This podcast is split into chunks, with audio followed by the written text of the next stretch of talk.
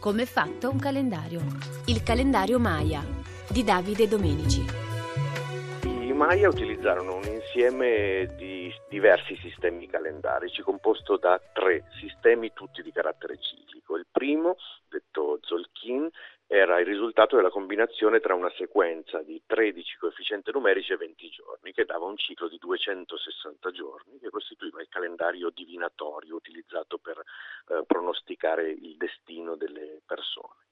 Il secondo ciclo era invece un calendario solare composto da 18 mesi di 20 giorni che eh, davano quindi luogo a un ciclo di 360 giorni, la durata dell'anno secondo i Maya, ai quali però aggiungevano 5 giorni sovrannumerari per farlo coincidere con la durata dell'anno solare.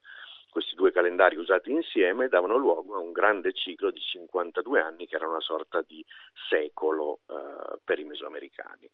A questi due sistemi se ne aggiungeva un terzo, detto conto lungo, che contava i giorni trascorsi dalla nascita del dio del mais, un evento mitologico che i Maya collocavano il 13 agosto del 3114 a.C.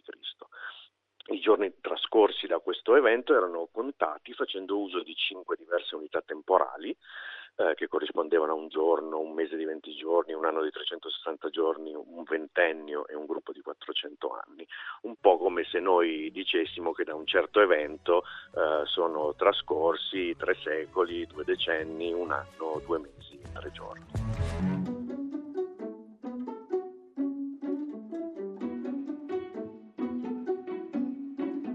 Anche questo sistema era ciclico, ma eh, formava un ciclo di quasi 5200 anni, eh, tanto che esso incluse l'intera storia del mondo maya precolombiano, cosa che permette un'adeguata correlazione con il nostro calendario gregoriano e quindi possiamo eh, eh capire a che data corrisponde.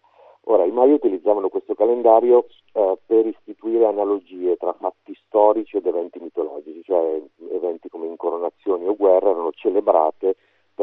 coincidere con ricorrenze eh, calendariche.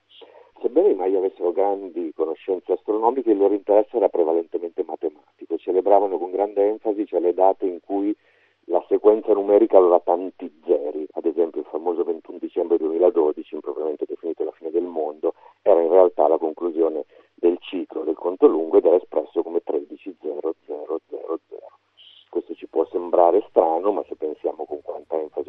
celebrato il primo gennaio del 2000, un giorno che non aveva alcun rilievo astronomico, ma era solo determinato da una sequenza di zeri nel nostro calendario, forse gli antichi Maya ci sembrano meno lontani di quanto non apparisse la prima vista.